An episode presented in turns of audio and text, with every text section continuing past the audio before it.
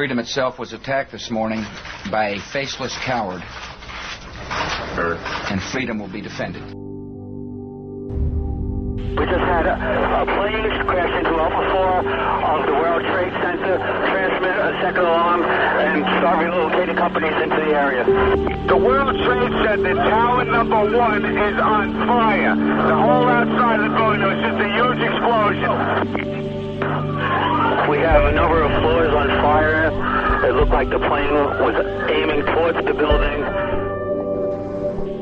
World Financial Center, we heard a big bang, and then we saw smoke coming out, and everybody started running out, and we saw the plane on the other side of the building, and there was smoke everywhere, and people are jumping out the windows. Over there, they're jumping out the windows, I guess, because they're trying to save themselves. I don't know. Three, a major collapse in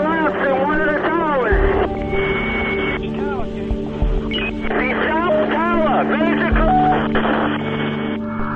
It's, it's, it's bad. Were you? Uh, were there other people that were hurt? Were lying? There was a lot of people hurt. They were lying on the floors, coming down the stairs. A lot of people had asthma attacks while they were coming down.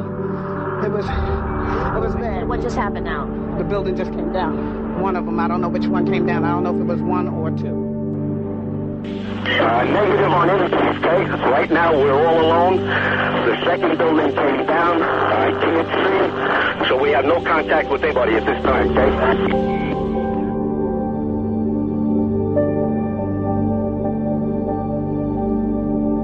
This is about 15 minutes ago. Bodies started dropping from the top floors of the uh, tower closest to the highway. About at least five or six, and uh, it was it was absolutely terrible. Obviously, they had two choices: to be burned into in flames or to uh, leap and end it all.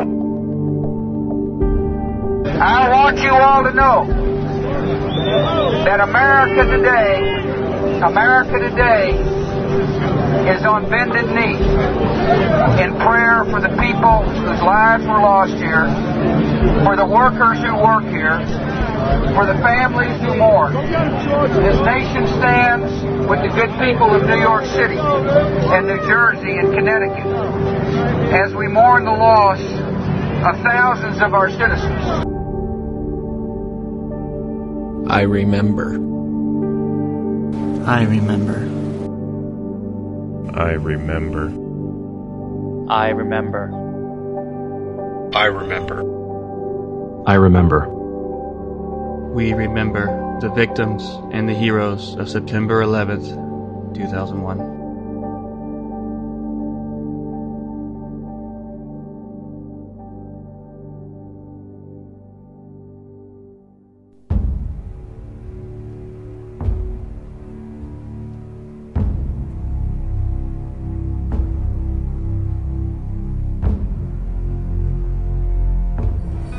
Quest Gaming Network presents Elder Scrolls Off the Record.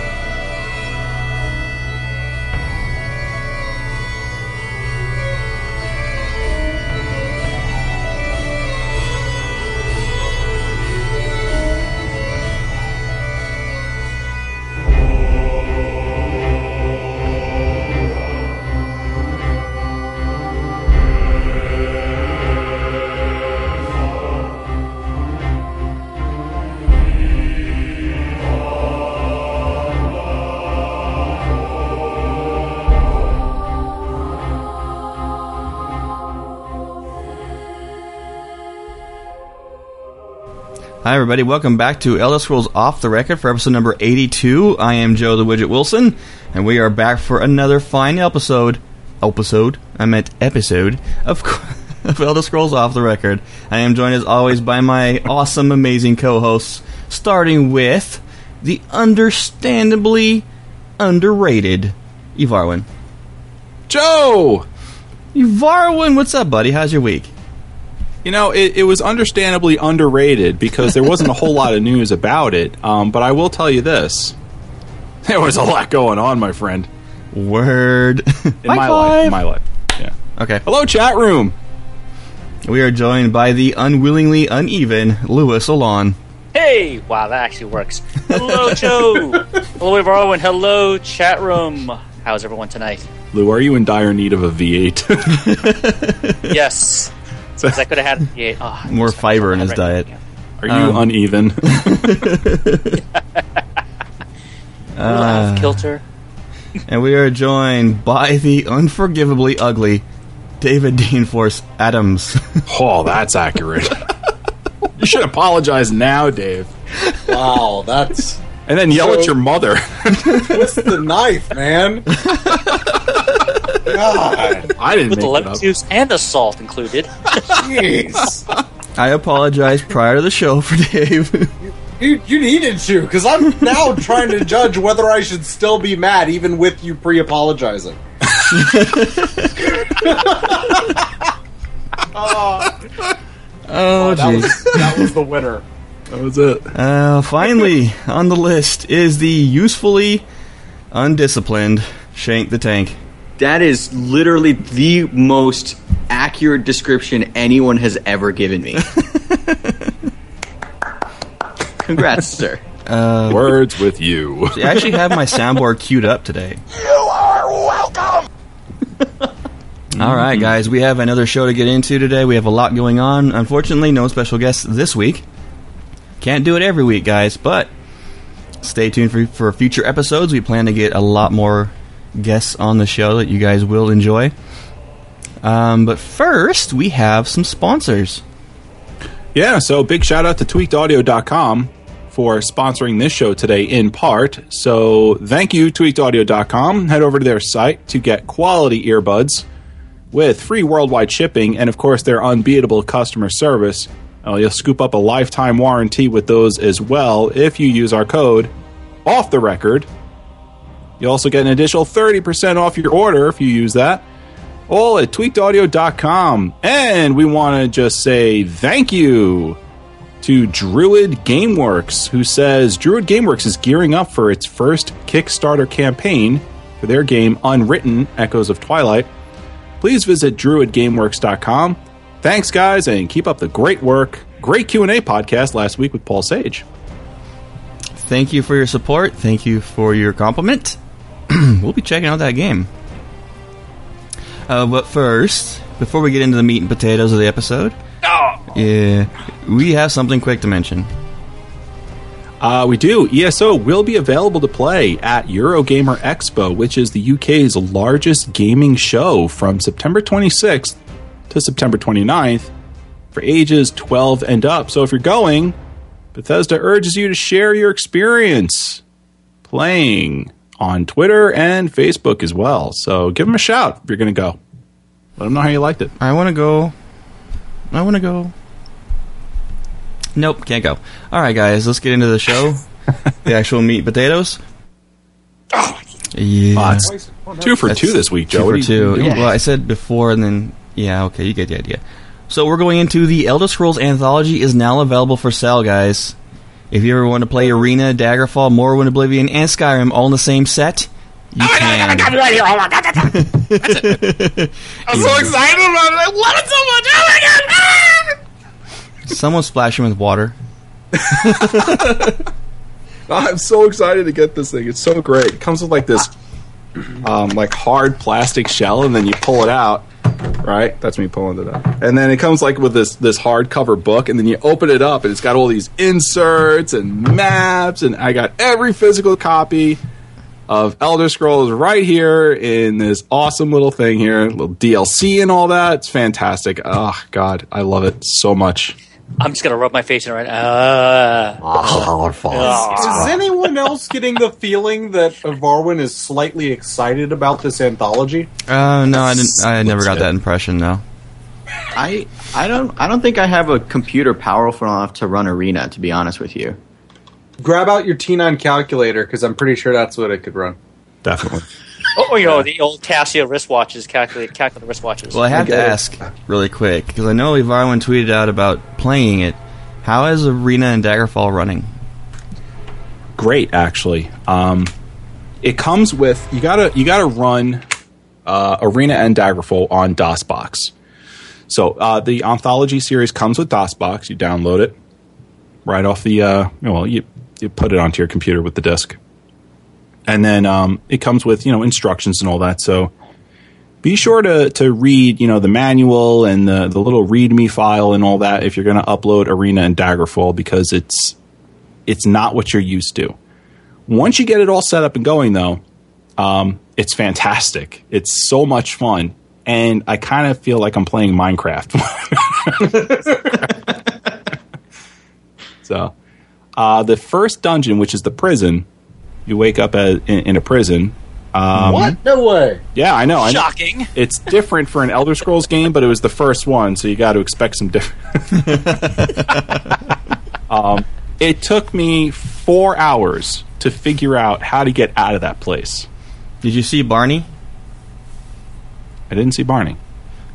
You didn't see the Argonian? Wait till No. you see the Argonian, you're gonna just die. Okay. Well, I'm out. I'm out now. So I just I'm I sure just got out like, the before the show. I just got out. I'm pretty So- sure Arena sends you all over the map. I believe it. It does. takes you all over the place. So you'll run into some Argonians. Speaking of maps, I just want to say that the the arena map so far has been the best map in an Elder Scrolls game I've ever played with. it's easy to bring up. Uh, it's extremely uh, concise. You can figure out where you are in relationship to everything else. There's no barriers here. There's no decoding that you have to look at visually. Like there's nothing, none of that. You just you hit the M button, and there it is in all of its glory. A freaking you know two bit map. I'm here. This is the layout. I have to discover that stuff, and there you go. It's great. Go back to that. So if you guys ever wanted to play Arena and Daggerfall in the easier way, this is definitely the way to do it. Get your uh, what's it, your your teeth cut on the originals. Mm-hmm. So that is up for seven ninety nine in North America. Um, and what other details uh, do you want to give out before we move on? Uh, well, we just want to clarify that uh, there was some confusion regarding the initial announcement that just because you know it's the anthology series means that there's not going to be any other Elder Scrolls games. That's not true. And obviously, um, I don't know if you remember us reporting on this some some uh, some weeks ago, but we just want to say it again. Now that it's out and you get it in your hands, don't worry. There will be more Elder Scrolls games, as per Pete Hines on Twitter. So. So no worries, guys. After all, Elder Scrolls Online's coming out, right? Yeah. Oh, um, also uh, Friday, this Friday, which is tomorrow for us, it'll be available in Europe. And uh, if you get it on, what was it, uh, Amazon.com, Best Buy, or Walmart, you'll also receive a $10 gift card. So, but that's only for uh, North American American residents. Oh, there you go, guys. Yeah. ZeniMax released a Ask Us Anything Variety Pack number 7 as of Monday. And we're going to do like we normally do and cover it piece by piece. Starting with. What's up? I said, sounds good. Alrighty. Starting with the first question How will the Alliance Wars work with the three alliances? Let's say the Ebonheart Pact controls a keep. Can the Aldmeri Dominion and the Daggerfall Covenant attack that same keep at the same time? Or in the same scenario, let's say I am from the Aldmeri Dominion. Can I just go around and start attacking the Daggerfall people who are attacking that keep? Or are the confrontations capped to two alliances at any given time? Uh, in that scenario, Aldmeri and Daggerfall forces can attack the keep at the same time. And like you said, if they wipe out the Ebonheart defenders, it's up to the two alliances left to battle it out between each other. The Aldmeri attackers could choose to attack Daggerfall while assaulting the keep, or just wait until the dust settles and attack whoever's left. Another tactic could involve the Ebonheart force withdrawing from the keep, letting Aldmeri and Daggerfall fight each other, and then wiping out any remaining forces from those two fighting. That's very exciting what three sides in open warfare add to a fight, and you'll see many tactics out there on the battlefields of Cyrodiil. Oh my god. All right, Dave. Why are you freaking out, man? That's awesome. that means that two thirds of the people out there are going to be able to be killed at any given time. That's pretty. That neat. just means that just means that, uh, that's giving me that's two thirds of the people I can run away from. It's a lot of piecing. it's a lot of piecing. I mean, if you do it right, if you know that, let's say the Aldmeri has the upper hand, and the Aber- Ebonheart and the Daggerfall may know that the Aldmeri has the upper hand in this keep. Ebonheart dudes could go over to Daggerfall dudes and say, "Whoa, hold up, we need to take them down." And you could see a, a group of two people going like a pincer attack on one keep. That's sick. Two groups of people. Yeah. And then turning on each other and fighting it out, bloodshed everywhere. And then the Aldmeri Dominion just walks over their corpses and takes the keep. Takes it again after they've reformed. Thanks Ladies for the help, and guys. gentlemen, that is your scenario. All right. Any other que- uh, comments on that before we move on? Nope. Okay. Hello there. I was hoping you might be able to share any information on the possibility of shadow scales. Please? I'm a major fan of them and would really like to see them in game. The Shadow Scales, those Argonians born under the sign of the Shadow and thus taken into the Black Marsh Dark Brotherhood, are definitely a part of ESO. You will meet them personally in the region of Black Marsh known as Shadowfen. Nice. Anything to do with the Black Dark Brotherhood is my heroes. Dude, totally. But they're Argonians. So, so Shank, these Argonians are actually your hero now? No, the Dark Brotherhoods are my heroes. I was. That's what But yet, like, here's a Shank's problem. Okay with this? Here's a conundrum for you, Shank. But they're a part of Dark Brotherhood, and they're Argonians. So, is that but like there's a a, brilliant. hero? But see, there, there's I counter that with there's a brilliant quest in Oblivion where you actually need to go kill a shadow scale. Thus, you have you have an actual quest to kill an Argonian. That's not a counter. Which that's just avoiding the topic here. That's just sweet. Shut Shut up. what the best part about this statement is for Shank? He knows exactly where to go. In now, he knows exactly to go to Shadowfen to kill him out. Just wipe them all out right there. Right? Yeah, Shank. They're telling you right there. Shank, go to Shadowfen, kill some people. Shank's name is the Peaceful or the Wanderer, and he's gonna go wipe out a bunch of assassins. This I gotta see. He's gonna set traps made out of of blue mountain flowers. Shank, Shank's like like that hero Shazam. You know, you got to say a certain ah! word to, to get him going, right? For that, for Shank, it's it's Argonian. That that's it. That's his Shazam word. He he turns into Super Argonian Hunter. Turn into Shaquille O'Neal. All right, next question. Can you explain the guild stores a bit more? Do I have to be a member of a guild to buy from, or is it a public store in which guilds, a guild of crafters or- and merchants offer their products? Will I be able to set my own prices, or will this be regulated by the guild leaders? You will need to be a member of a guild to use its guild store. Right now, there isn't a public storefront for them. If you have permission, configurable by the guild leader, to sell items on the guild store, you'll be able to set your own prices. This is hmm. Price interesting. gouging, monopoly. Yes. This is kind of like the idea of the guild store. What it lends to me is the encouragement of larger guilds. Yeah, it definitely helps crafters recoup some of the cost uh, for making stuff. Especially, they can set stuff at a lower price than they would normally trading out in the real world for their guildies. You know, to be helpful. But I guess I, I've, especially just the way I play MMOs, I just feel bad making my guildies pay for anything. To set up a store like that would be against my nature.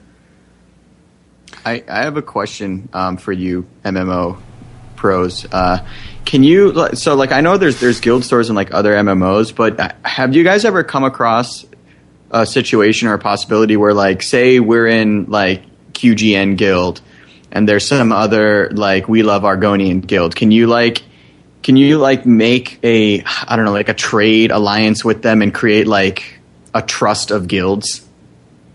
Uh, For one, there's never been any kind of guild store before. There's Yeah. guild banks, but that's where everyone just shares and, you know, becomes a community. The- oh, maybe I'm confusing the two. Okay. The argument behind the guild stores, well, there's two different arguments here. For it is the usefulness of recuperating costs, that kind of thing, encouraging big guilds. The negative is, is it one, it kind of hinders smaller guilds, and two, gets rid of the uh, community aspect of a guild bank. Unless they do plan on adding guild banks, they're also afraid that not having these guild stores will negate having an open auction house.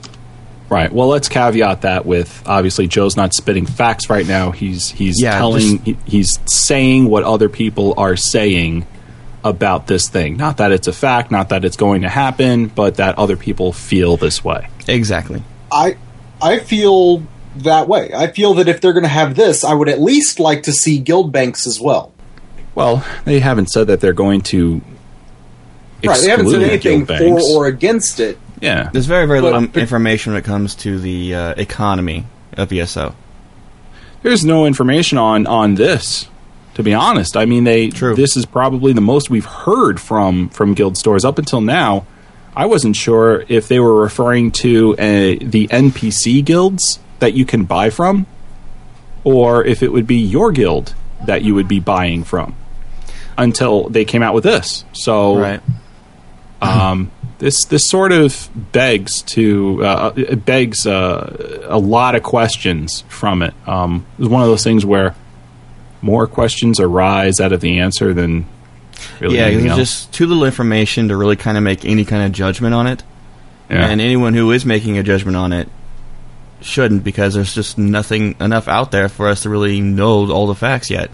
Once they release like more information on the economy of ESO and how that's going to work, then we can know whether it's going to be a good thing or bad thing or whatever. In the Yeah. meantime, I'm excited to hear what's going on about this, though. Oh yeah, definitely. Um, I have faith that it could be something cool and interesting. I won't know until I'm in game playing it. So, yeah. Any other thoughts? Well, tons, but you know, do we Yeah, have time? I could We got a whole- all day talking about this. We can do a whole Again- podcast on this. Unfortunately, though, that whole podcast would be a speculatory podcast, and we try to Yeah, avoid right, that. right. Sure. So we're going to go ahead and move on to the next question until we get more information regarding guild stores, guild banks, and that kind of stuff, and that other ilk. Will you be able to gather titles or achievements? For example, can you get them for the completion of a long quest, or for solving every quest in a certain zone, similar to Thane titles in, E- in Elder Scrolls Five? You'll be able to gain achievements for many things in game, including for completing large quest chains or by finishing every quest in a zone. As for titles, there's something that we're still considering. We understand the value and appeal of titles, but if we use them, we want to make sure they're displayed in a way that's immersive and consistent with our game. Rest assured, though, we want to make sure there are ways to show off your accomplishments in the game, such as through visual advancement, with gear, abilities, and by other mechanisms. You know what I want to see in game? I want to see them like be able to put your rank or your titles or symbols or crests on your gear, like On shoulders or even cape. yeah, that would be sick. Yeah, I was, I was, I completely, dude. You just stole the words right out of my mouth. Like that was a that was a brilliant answer, like consistent with uh, with the the lore and whatnot. Like, and if you could display something like that on your cape or, you know, like on your on your shoulders, your spalders or whatever on your armor. Well, here's, here's an idea. What about? All right, so um, in the military, obviously you don't have uh, titles over your head, right? Whenever you're walking around in life, but in the military they give you they give you ribbons and medals. There's military in in Elder Scrolls, right? Obviously, so why not have some kind of way of showing off instead of a title system for I don't know throwing yourself off a cliff and living? have some form of of like ribbon that gets put on on Dude. your your character's paper doll or something that maybe could go on a cloak. That would totally make Yeah, me want to do uh, PvP just to gain rank. Yeah, I would. Yeah. I'll walk around, Widget the Mighty, he's neat and tidy. You know, as I run around the forest killing stuff. wow. How was that? you You have your own internal monologue theme song. Have you not seen? Wow. Okay, I don't know how. I know that you're you're old, you're, you're young, Dave. But for Lou and Ivarwan, you guys ever watch uh, Xena? Mm-hmm. Joxer, Oh yeah. come on. Yes. Joxer the mighty. Joxer the mighty. Joxer the brave. That just happened. An exclusive on Wow. Elder Scrolls Off the Record. Joe, do you have a Xena Warrior Princess uh, battle battle cry? Uh, no, I, I was a fan of Gabrielle. Oh, Just saying. she didn't have a battle cry. No. Have you seen Xena lately? I'll take two of those. Wow, She's like twice Dave's age. I don't She's care. Spartacus, man. I could make that Xena battle cry. Oh my! okay, we are moving on to the next question before we get way out of hand. All right. If a player becomes emperor at, and their alliance holds the keep around the imperial city, how will the other alliances be able to take control again if they have no point of access into Cyrodiil? Also, if the emperor is changed when the current emperor is killed, what is to stop a player just avoiding Cyrodiil on that character once they become emperor? Access to Cyrodiil is always available in safe locations that enemies cannot enter, so you can always fight over control of the emperorship. If an emperor is dethroned, meaning their alliance lost all the keeps necessary to crown an emperor, the next time they are killed, log out, or switch zones, they lose the emperorship. Emperorship isn't just beneficial to the individual player, though. The entire alliance gets a bonus if an emperor is on their side. See, this answers a question that I had, which was like, if you enter Cyrodiil, like my biggest fear was entering Cyrodiil because I'm curious to see it, and then instantly being killed because someone's like just sitting there hanging out at that spawn point or whatever. What what I like what I like from this is that ain't gonna happen. Now we know how an alliance is going to Be put an emperor on the throne. At least to a degree. Right. You, you have He gave to us some information right here. yeah, some some information, which is great. I mean, you have to uh, you have to hold on to some keeps.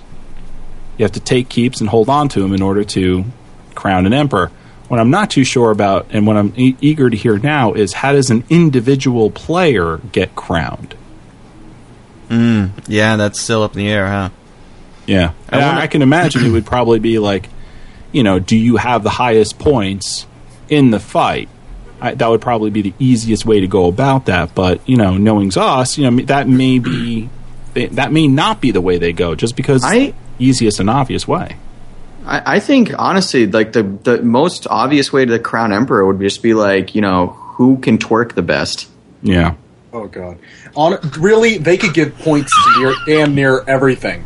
Uh, clearing content, clearing dungeons, especially that thing that we were talking about last week, the the veteran Or, points. yeah, exactly. It could be based off of veteran points. It could be based off of veteran veteran points. That would be the easiest way because that goes with everything, as we were told. And honestly, you get you're going to have people complain if only PvP people can be crowned emperor. So if it's based on veteran points, so I mean, that's not something that you give up at the end of a. No, but it's end of a not something that is going to stop anyone else from becoming emperor. I mean, you're always. It sounds to me like people can, or even if they do it on a weekly basis. You know, whenever the the Cyrodiil, they said that th- these campaigns are going to go for seasons in air quotes, right? Right. So whenever the season resets, they could reset your uh, well, not remove them, but reset your count for that period of your veteran points. Ah, I don't know. At least that's that. how I would do it, and then let people duke it out, and then whenever an emperor should be crowned, see who has that the most uh, veteran points for that period. I don't know about that. Well, That- that regardless- doesn't- I, I don't know. Regardless how they do it, I want to see a member of Reforged, or whatever we name our guild, sitting on the throne first. Yeah, okay, I'm sure that'll happen. no, it won't. But still, we can wish, right? Uh, well, we'll have some members thrown, you know, crowned at some point. Maybe. Never know. Hopefully, you never know. I want to crown Widget, or even crown Ivarwin. Talk about a paladin moment right there. I guarantee you that's not going to happen. I'm No, terrible in PvP. Liz will stab us all in the back and take the throne I for our think bodies. Liz would take Emperor, and then she Yeah. would be like, Empress Liz. "All those people who who made fun of me, I'm banning. Dean, you're gone." See, people are going to fear Reforged just because of Liz, Elizabeth, aka Liz, aka Mistress LeBeau, No, it'll be Empress LeBeau now. Empress LeBeau. Yeah, Yeah, forget the she'll mistress. never log Empress, off. uh, I am crowned change Empress. You will. name and everything. I'll never like the die. queen from Game of Thrones. Cersei LeBeau. All right, next question, guys. It has been confirmed that the mage, the spell Mage Light will be in the game, and you mentioned that it will reveal sneaking characters.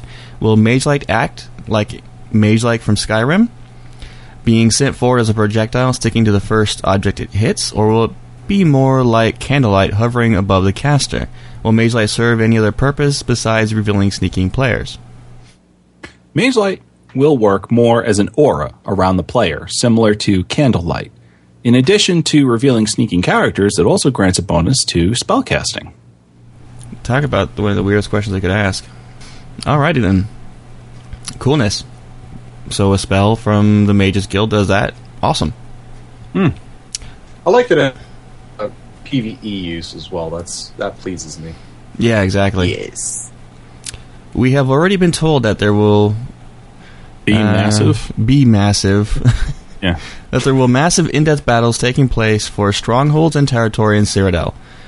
Uh, but my question is whether or not there will be any open PvP combat when encountering another player, not NPC, while exploring. Will there be any sort of combat in this case, or will the encounters be purely social, even when meeting up with enemies from other factions? There will be lots of chance encounters and roaming players to kill in Cyrodiil. Many of the quests from towns and from Alliance entry locations are designed to send you into enemy territory. If you're looking for a fight outside of large scale keep battles, there's a good chance you'll run into some enemies near Chorrol, Cheydinhal, Bruma, Cropsford, or Vlastarus. So I, is, I did is- not ask this question, by the way. Is Shank squealing yet? Just thinking that. I was wondering if Shank was squealing and, and muted. I was just curious. I, I love the fact that their quests are going to be driving people further into Cyrodiil f- to create those encounters. Yeah. Yeah, that, that's a good way to encourage open world PvP. I mean, for what this gentleman asked, it's like uh, all of Cyrodiil's open world PvP. It doesn't matter where you are. The moment you enter Cyrodiil, you know you're either going to kill someone or get killed yourself. So It just it just depends on Just like is.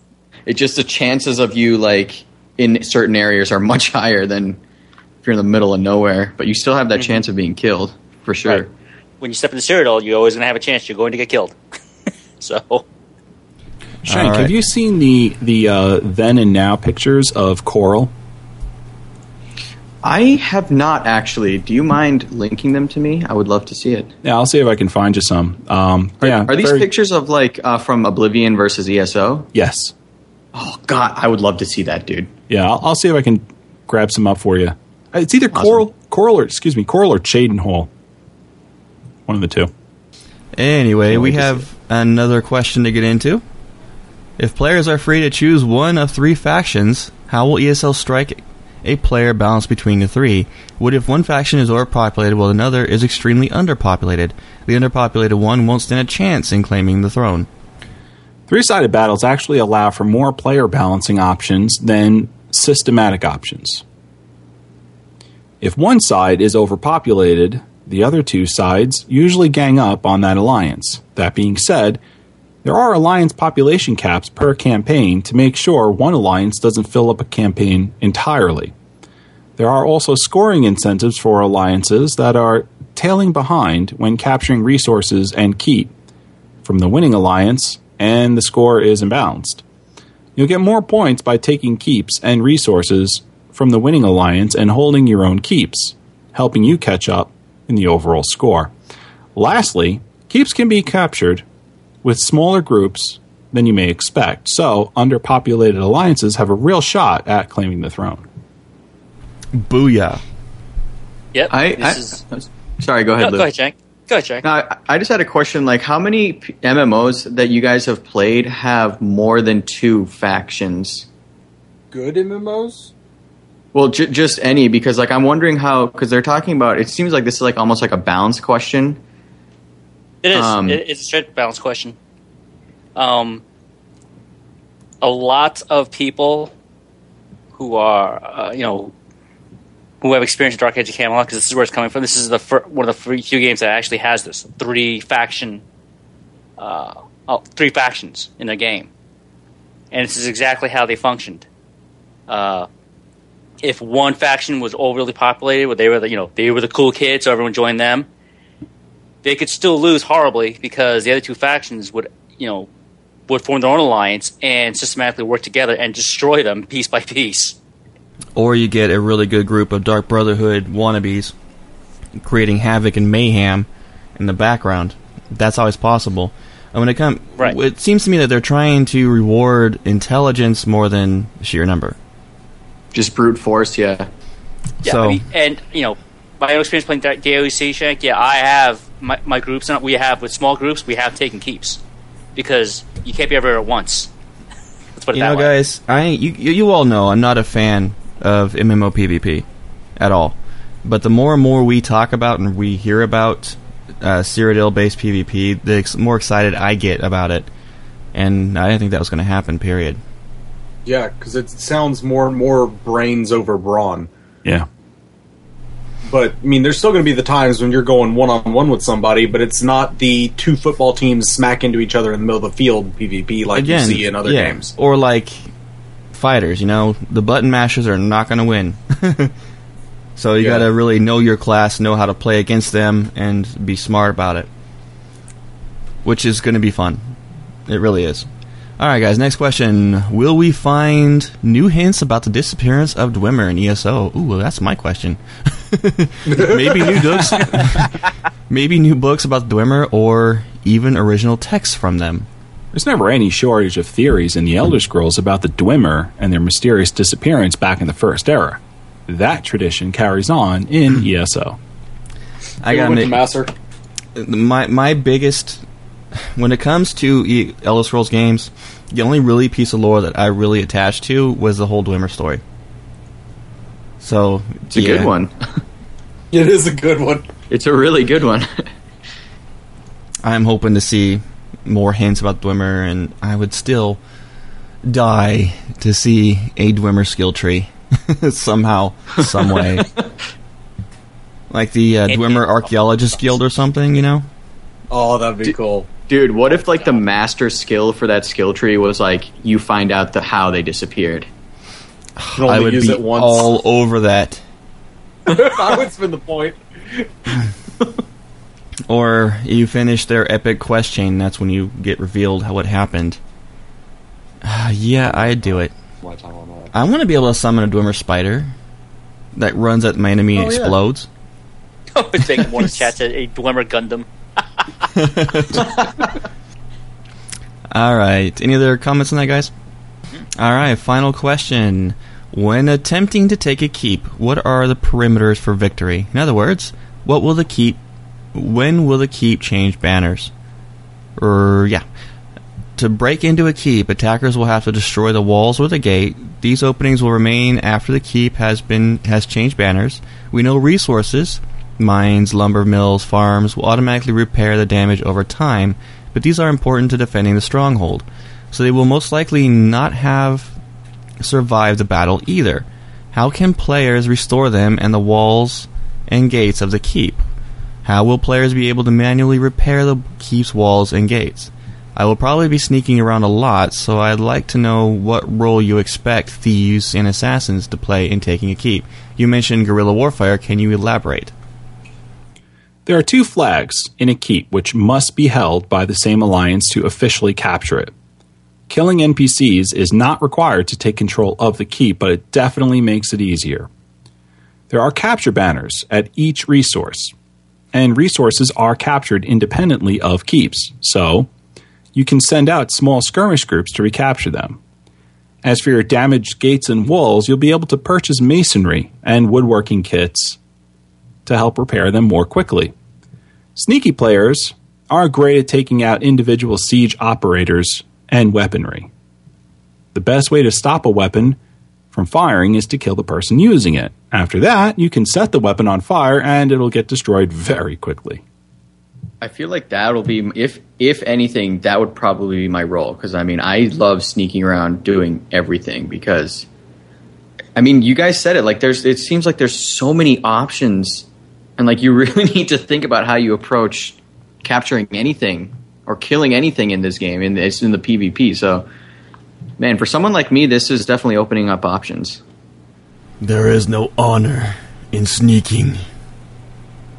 There's no death either so oh, there is. You get caught, you're toasty.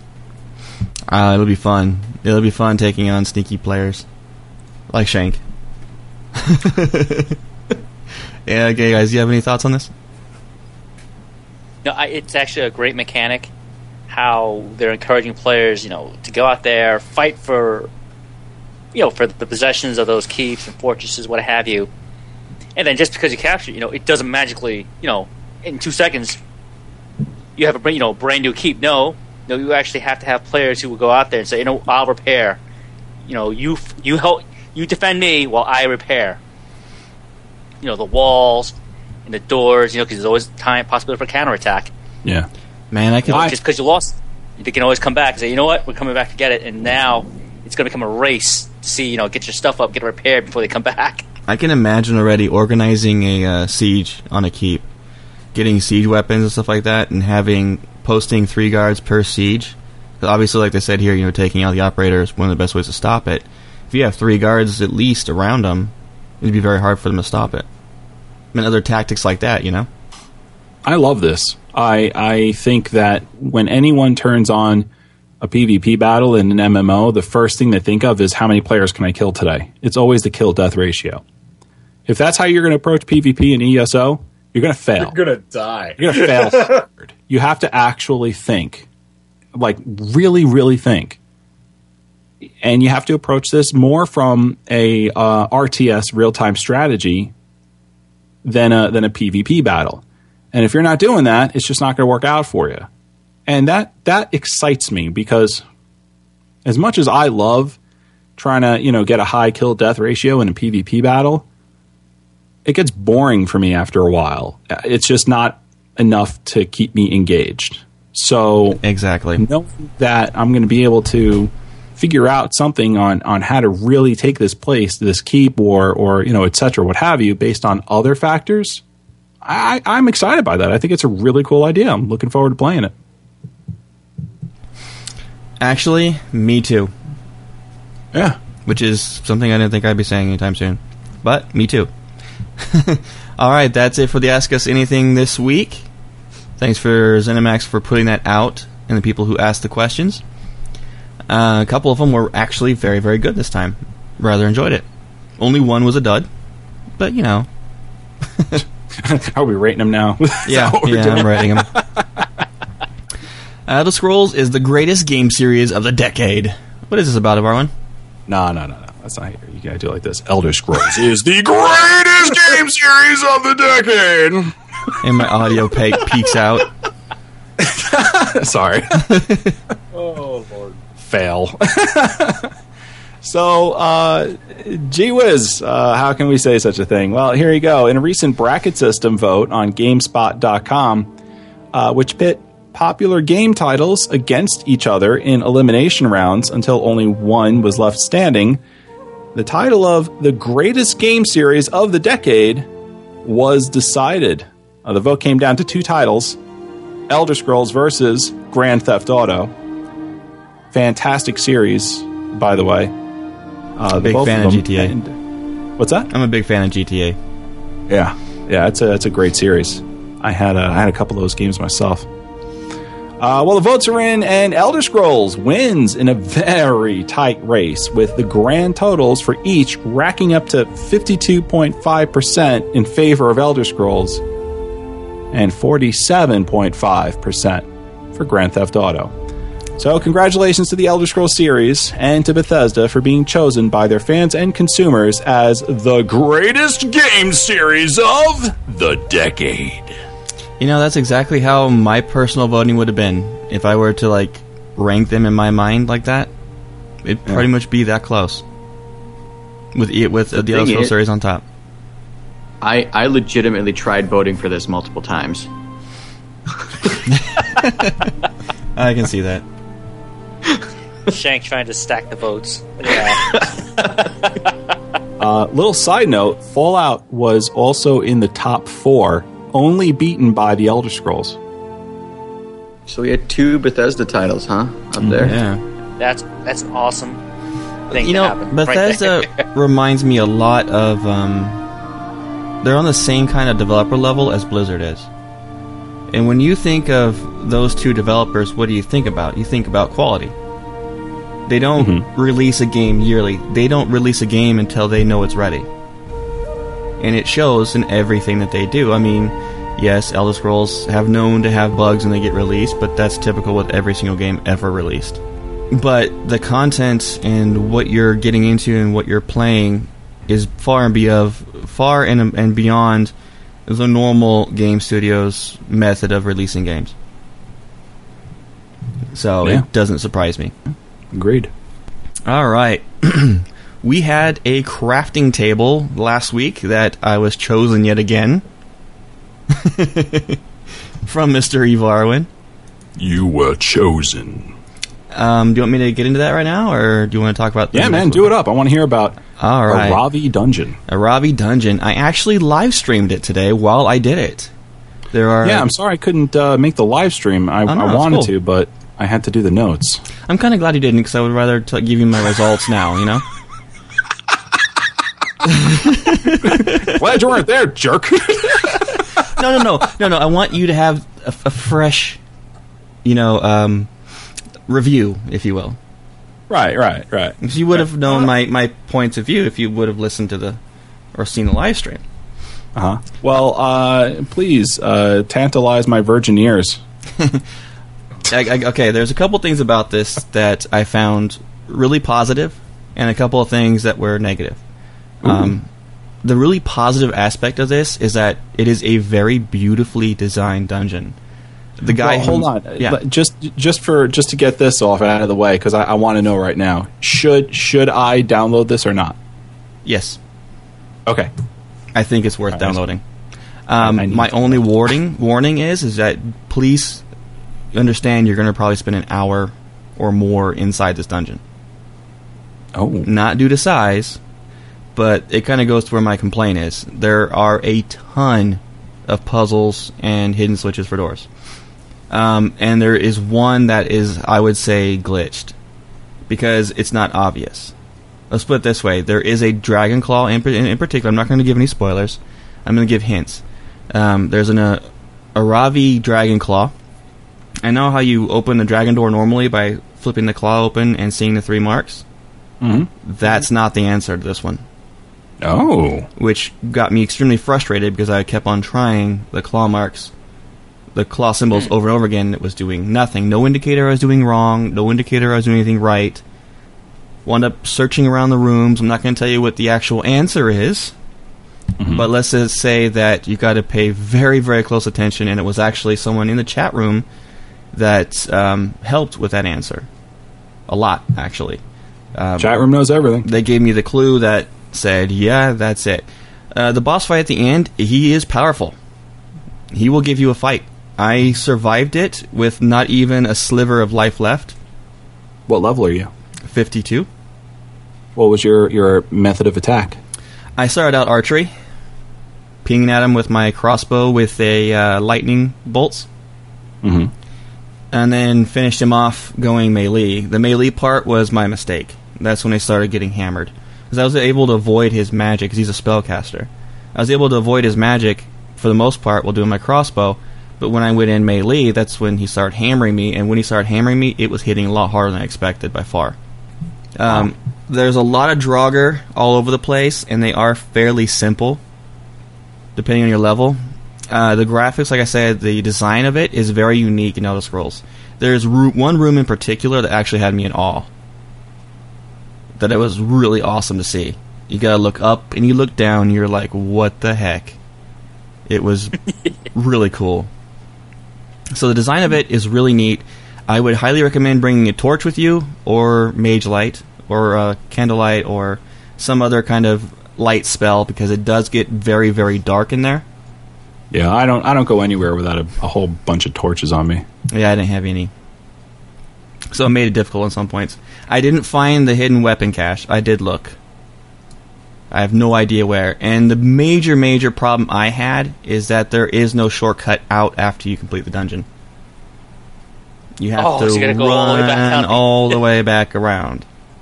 Wow. And that was the only major flaw that I had besides the uh, Dragon Claw issue.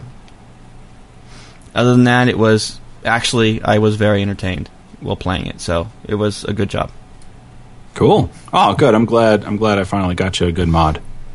Yeah, I enjoyed it. Thank you. Yeah. Now I'll stop bugging you. and next week, Joe. All right, Varlin, what do you have for us this week, buddy? All right, so so uh, here's here's the mod challenge of the week. Uh, and if you don't know how this goes, I will tell you.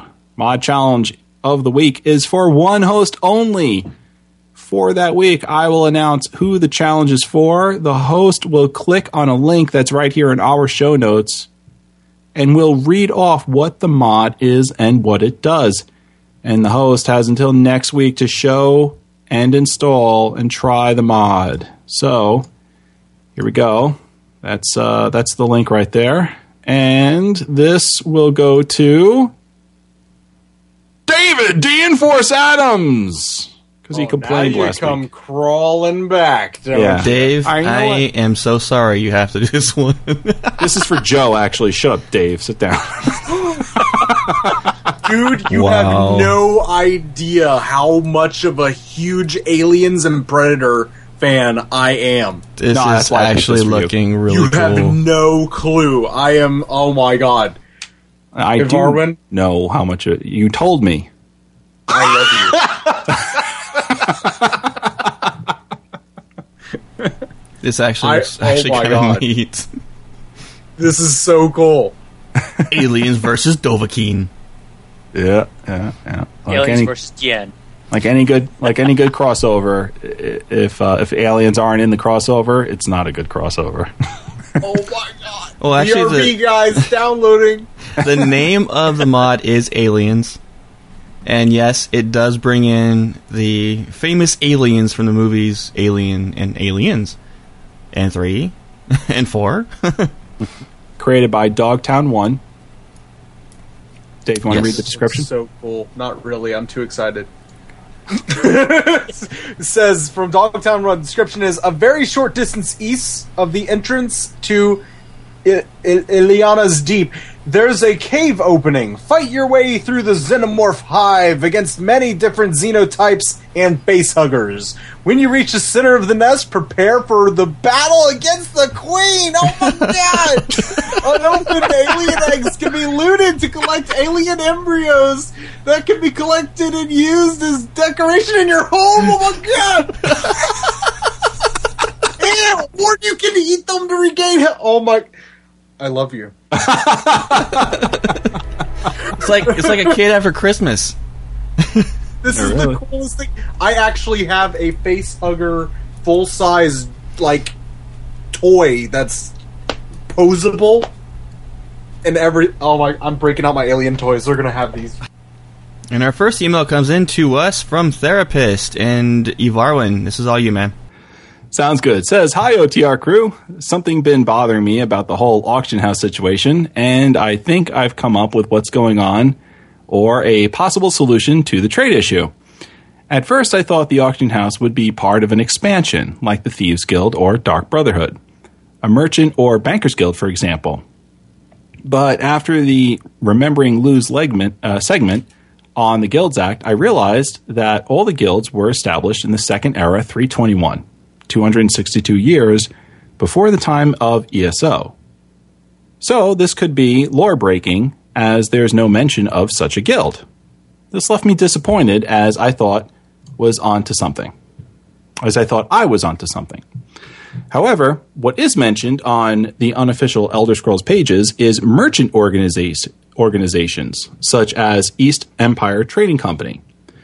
Now, this opens all sorts of possibilities. Auction houses in ports across factions, cross faction trading, reputation, questing, grinding. There could be commission on sales like you see in most MMOs, so there's a gold sink. Anyway, I'm sure we could think of loads of others.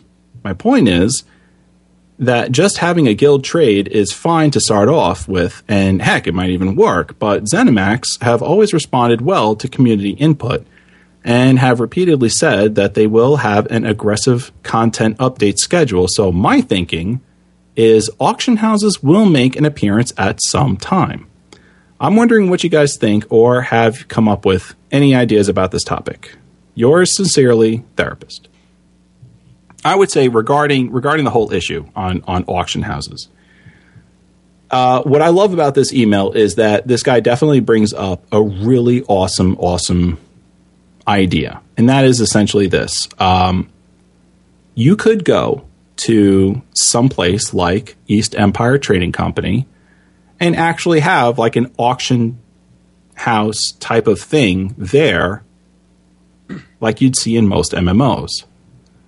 Uh, that would not be lore breaking at all. Now, if they were to have, you know, an NPC that would be the auction house in quotes, that would be a little lore breaking. And I and I know that ZeniMax wants to sort of get away from that sort of thing. But, you know, like I said, this guy brings up a great idea, or at least a good thought, saying that, well, if you don't want to have it like that, you could have the East Empire Trading Company sort of be your pseudo auction house, if you will. That coupled on top of the uh, guild stores that we'll have access to within our own guilds, I think would make for uh, a really interesting and uh, robust player to player um, financial system. I, I got a question. So are maybe I mean I'm I'm maybe I'm just misunderstanding, but are, are, are auction houses they're they're player driven, right? Or does like the do uh, like do, do do the developers have any control over that, or auction houses pl- like is that just purely like driven by the players' uh, purchase patterns and all that stuff? It's completely driven by the player economy. Okay, okay. So if you had okay with their guild store, so if they had like two player, okay, I'm just thinking out loud here. Okay. Well, since you're out there uh, talking, what, Lou? Well, no, no, go ahead. I was just going to move on. If you have something to say, go for it. Yeah, I, I was going to say, you know, Shank, he's just trying to, you know, because since we know so little about how exactly the, the guild stores will work, I think what he's trying to say, you know, if if you don't want to use the guild store and you still want to sell your stuff, you know, you, you would at, at this time there's no means that's you know available. You know, there's no information Ah, out there. okay. So he's postulating, you know what? If they don't use the guild stores or what have you, guild auction houses, maybe use an NPC, you know, third use them as a third party to actually hold auctions. Gotcha. You know, you use them to hawk your wares, and you get, you know, they get their cut, obviously, because they're the ones selling it for you. and it goes across across all three factions. Our next email comes in from Swarley, and this is all Shank.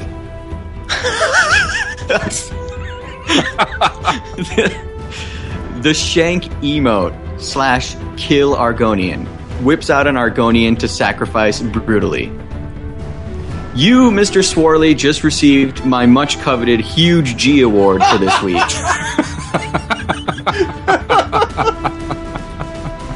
Oh my god. I totally agree with this dude or chick. That's awesome. More hate mail. I know, right? Wild Argonian hate. Uh, next email comes in from Michael D. Dave, this is yours. Yes. Michael D says, Dear Elder Scrolls Off the Record, I've been re listening to all the former episodes and I have a question about a game mechanic discussed in the PAX East episode. When you guys were talking about crowd control usage with Nick Konkle, somebody asked about a diminishing return system in ESO, to which he responded that this sort of system would not occur in the game. From my understanding, this is a business and economic term, but I don't understand how it applies to an MMO. My question is in terms of an MMO, what does diminishing returns mean? Also, does Nick's original answer still hold true? Thanks and keep up the awesome work, Michael D. P.S. This is extremely random, but Joe looks exactly like the field goal kicker for the Michigan football team. It is random. It's really random. Wow, left field. Got Dave, you want to answer the question? I absolutely can't answer this one. Diminishing returns when you're talking about video games, well, across the board, is, you know, on the first hit, let's say it does 10 uh, seconds of stun. So for those 10 seconds, the enemy can't do anything. The next time it's hit, due to diminishing returns, let's say it's reduced by half, just for this sake of argument. So the next time, if it's hit within a certain time period, it's now getting hit for five seconds of diminishing returns, or due to diminishing returns. Let's say it's hit a third time within the period that diminishing returns is still active. It would then be hit again for a reduce by another 50%. So now, since the first one was 10, the second time hit was 5, the next time it's hit is 2.5. The next time it's hit is 1.25, and so on and so forth, sloping down so it becomes smaller and smaller and does less, le- it becomes less effective each time it's used in succession. Until there's immunity Well- to it. Until it's base, it, it might as well be immune to it, basically, right? Now, we've seen this in a lot of different games. Uh, WoW has diminishing returns in many different aspects of its game, especially in PvP, uh, especially in crowd control, things like that. Um, Diablo, Diablo 2, Diablo 3 also has this sort of thing. And it's not even an MMO, but it has diminishing returns. Um, other games, every pretty much anything that had uh, a stun effect in an MMO game usually has diminishing returns unless there's another reliant factor.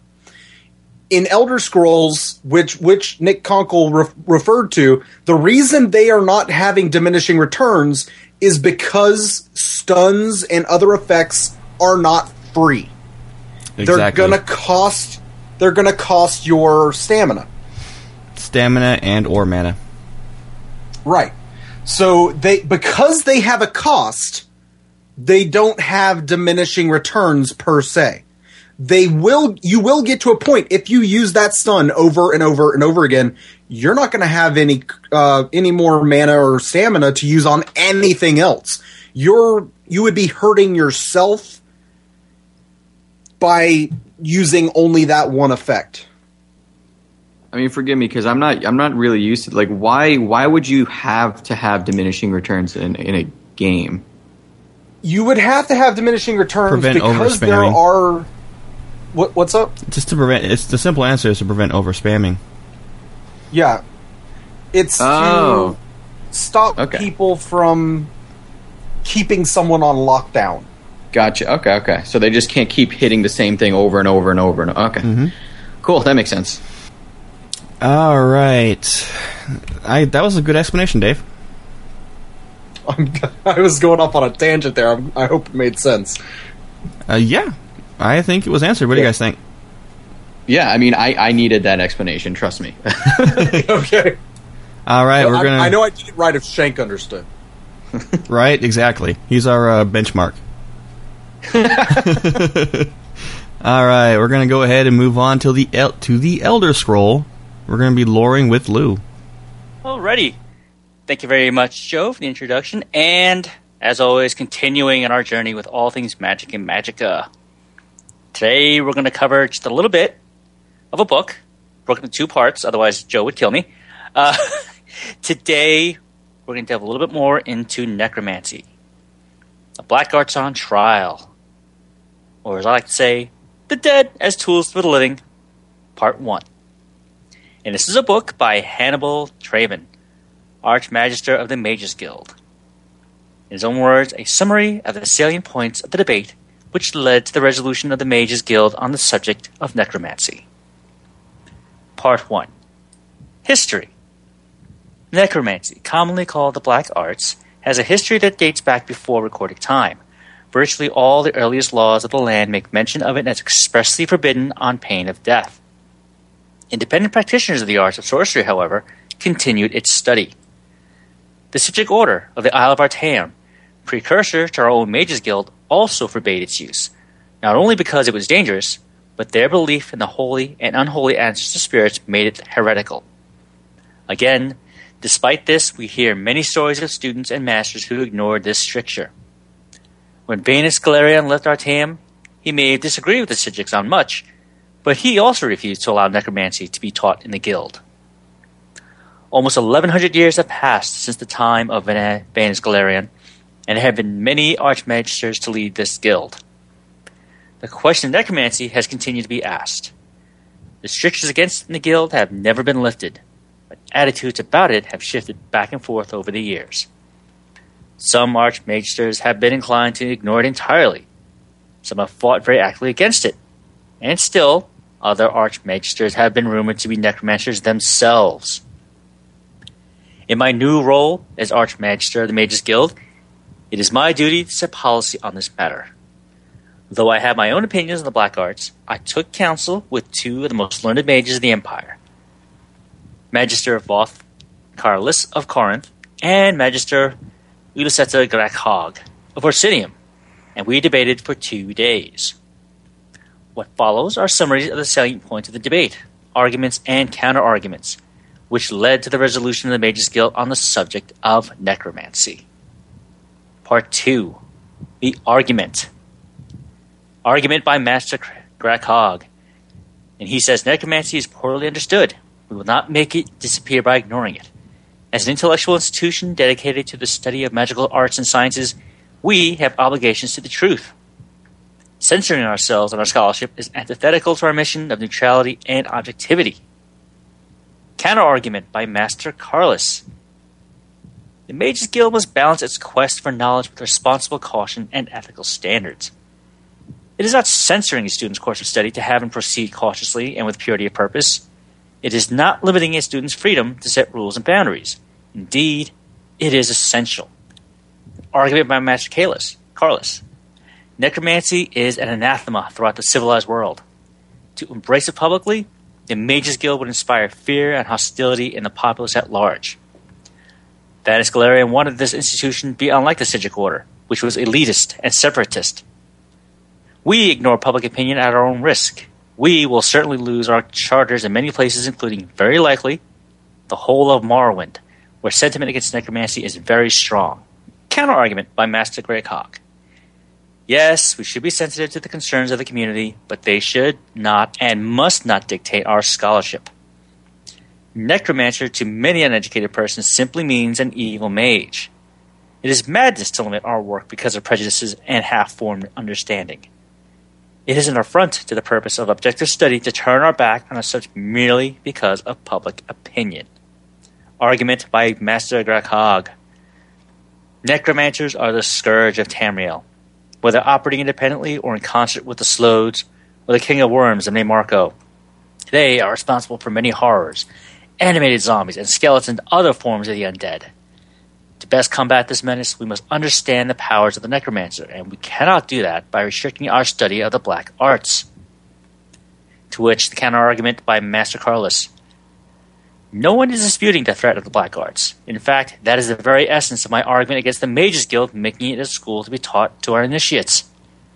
We can and should know that our enemy, pardon me, what our enemy is capable of.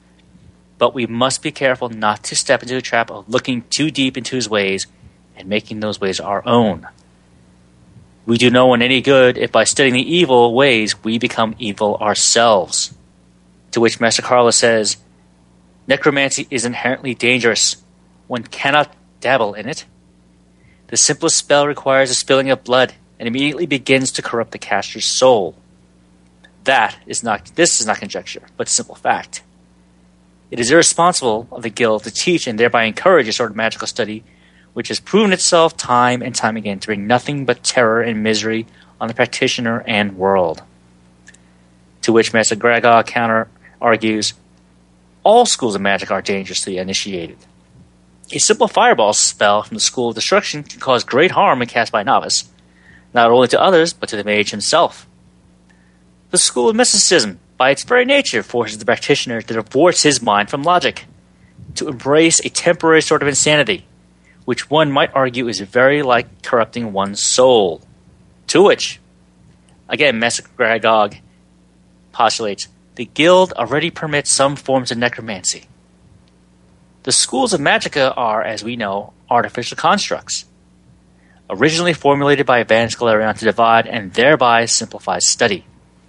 They have changed many times throughout the years, but at their heart, every master knows they are all linked together. When a student of conjuration summons a guardian ghost, he is touch, touching on the school of necromancy. When a student of enchantment uses a trapped soul, he too may be considered guilty of a black art. The school of mysticism, as I have stated before, has some kinship with necromancy as well. To state that students may not learn the ways of necromancy is to stifle common skills in the other, more historically legitimate schools of the guild. To which Master Carlus counter argues, yes, the schools are intertwined, but the standard spells of each school have passed the proof of time. We know that a student of mysticism, properly instructed, will not permanently be permanently harmed by his experience. In many ways, it is a question of extremes. How far will we permit our studies to take us? Necromancy, by its very nature, relies on the practitioner going further into the darkness than is wise, virtually guaranteeing his destruction. It has no place on the Mage's Guild. And this ends part one. Tune in next week as ESOTR delves further with part two of the Black Arts on Trial. And I want to say thank you to the unofficial Elder Scrolls pages, the Elder Scrolls Wiki, and the Imperial Library for providing all this great information. Hope you all enjoyed it. Please go to those sites, take a look. A lot of lore. Take advantage of it. All righty. thank you, Lou. We're going to go ahead and move on to our final thoughts of the evening, ending out this show tonight. I just want to say PvP. Eve Evarwyn? I love my Elder Scrolls anthology. And Lou? I hate you, Eve Evarwyn. No, I'm, I'm, I'm, I'm kidding. I, I, don't hate you much. Thanks. I'm just hating right now. But yeah, I, I can't wait to pick up my own copy and, and you know, just I, I, will just put my face and just rub it like, oh, uh, anthology. Okay. and Dave? You know, I'm actually hoping that the, that at least soon they release more information about how the economy works in ESO because I'm I really am interested in in taking full advantage of it. And Shank.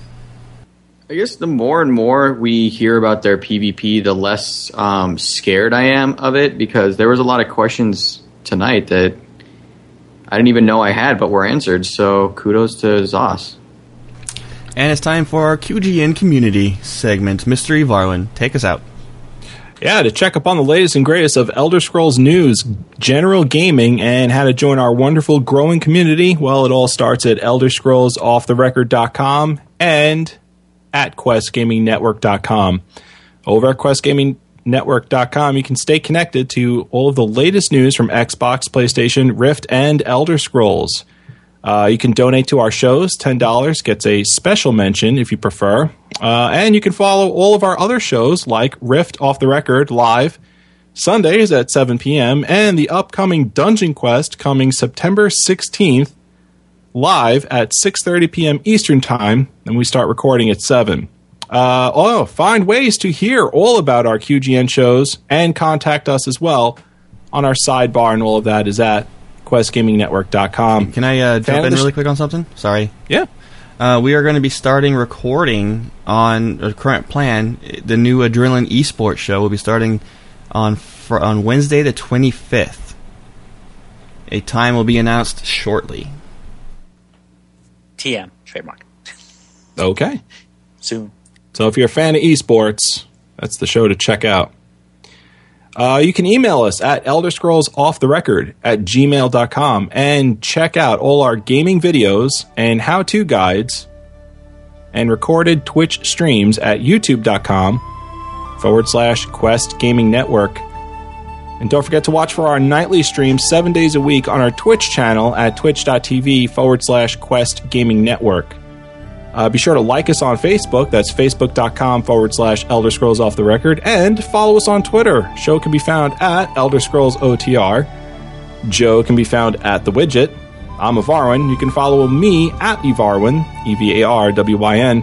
Uh, Lou's at GamerGuy11B, G A M E R G U I 1 1 B. And Dave is at DNForce. D I E N Force. and Shank is at Shank the Tank. S H A N K T H T A N K.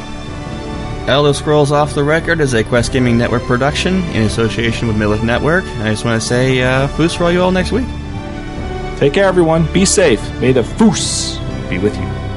Good night, everyone. Glad you were all here. Hope to see you all again next week. Boost Road, y'all. See you next time. Leave off the E for discounts on pumice stones.